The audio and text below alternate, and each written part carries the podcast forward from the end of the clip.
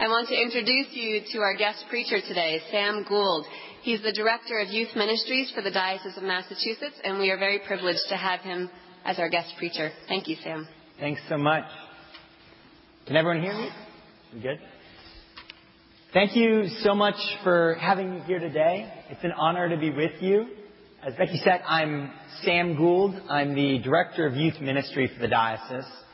And because I usually preach at camp or in more informal settings, I like to walk around as I do it. So I hope you'll forgive me for this. Um, now, two years ago, I graduated from Stanford University having studied biology and economics.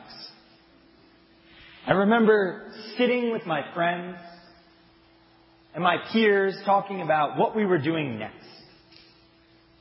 They were going off to med school, to work for Bain and Company, to work in Morgan Stanley, investing and making lots of money. And then here I was. I'm going to be the director of youth ministry for the Episcopal Diocese of Massachusetts. That's a mouthful. The reactions I got from my friends and peers ranged from intrigue to confusion to outright disgust and disappointment. I had people tell me I was wasting my education. If I wanted to go do church, I didn't need to waste my parents' money and go to a place like Stanford. I could just go down the street and learn that stuff easy. Through that, I didn't have a doubt, though, where God was calling me into this work. It all started in eighth grade.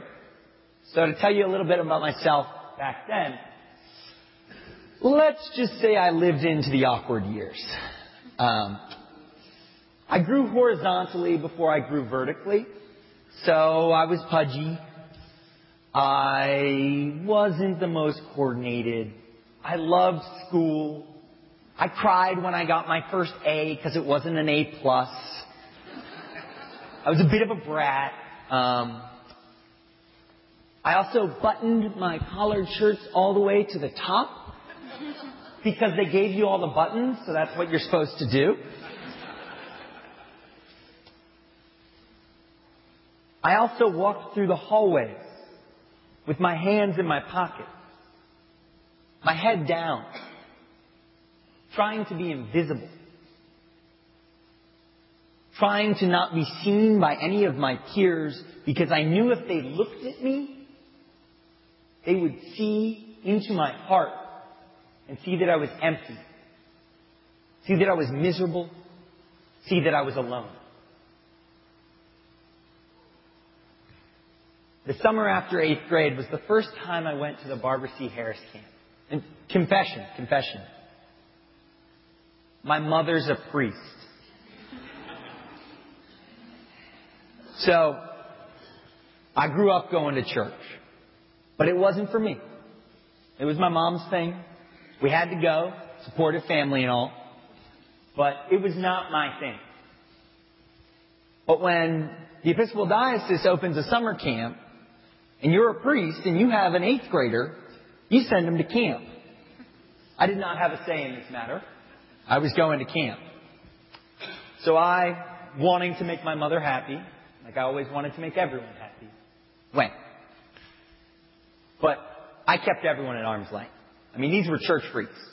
They wanted to jump around and talk about Jesus and feelings, and they were asking me what I wanted. Not for me. Not for me. I'll never forget the Thursday night worship. I lasted for four days keeping everyone at bay. And walking in, Amy and Teresa slide up next to me. Go, Sam, we're going to make you dance. What? No. This guy? No. No. No dancing here. No dancing here.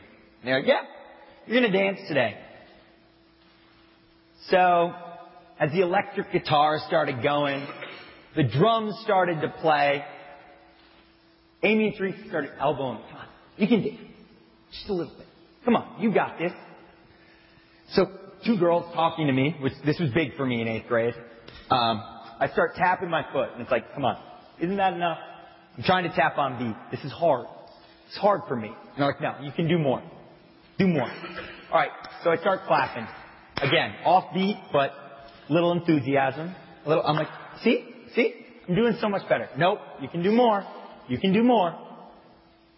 I start singing. Quietly at first. They're like, no, come on, get into it. We worship with our body, not just our voices. With our hearts. Finally, I start jumping up and down, getting into it. And as I did, as I was jumping, I was looking around. I was trying to find that person in the room laughing at me. That person in the room that I hid from every day in school. Because I knew they were going to make fun of me. I knew they were going to laugh at me. All the reasons I hated myself. And they weren't there. Every person I looked at smiled and cheered and said, keep going. Yes, you are wonderful. And I was hooked. In that moment, a fire lit in my heart and I knew I wanted a personal relationship with God.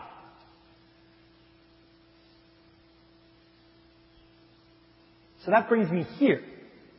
And I think we're blessed by the gospel reading today. We hear about a woman who's had a tough past. She's made some mistakes, but she hears Jesus is coming to town and realizes this is the answer. This is what she's been looking for. This is what she needs in her life. So she takes all of her money, all of it, not sparing a cent, and buys alabaster jar of oils to anoint Christ. As she sees him, she can't help but weep, for she knows she is in the presence of Jesus. And she's forgiven. She is loved by God no matter what she did. And this is something I think we all need to take to heart. And a message I think every young person needs to hear. That you are a beloved child of God. And there's nothing you can do about it. You can screw up a million times, and we will. We all do. But God still loves you. God holds you and cares for you.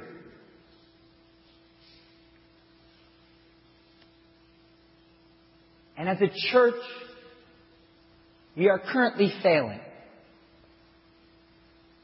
We have allowed a society to be formed that is telling our teenagers they are not good enough. There are a million and one different ways you can be wrong. You're too fat, you're too skinny, you're too smart, you're too dumb, you're too old, you're too young. We are creating a box in which the perfect person fits when no one can fit in the box. It makes no sense. Yet we allow the society to continue. We are all beloved. Everyone out there is beloved. We can't just hold it within ourselves, but this is in fact something we are called to share. If only every person on this planet was like the woman in our story today. When they hear about Jesus coming to town, they immediately run over. They know this is where they need to be. But most of us aren't like that. Most of us just don't go. But instead need to be invited, pulled, pushed, dragged, and held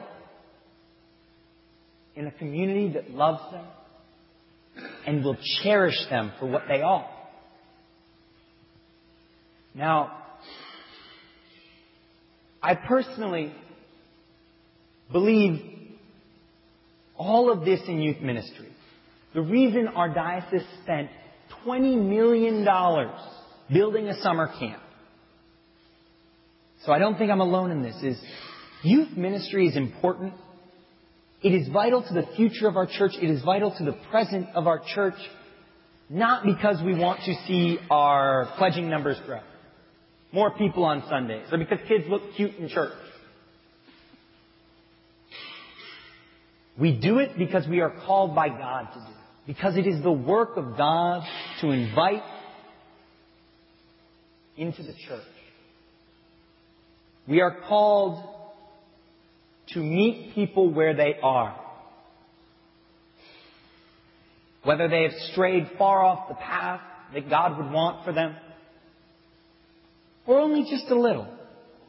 That we meet them there and as a loving community walk with them into a closer relationship with God. It's all we can do. We can go out and invite. But no, you do not do this alone, but as a community. And you do it with God. So good luck. Thank you.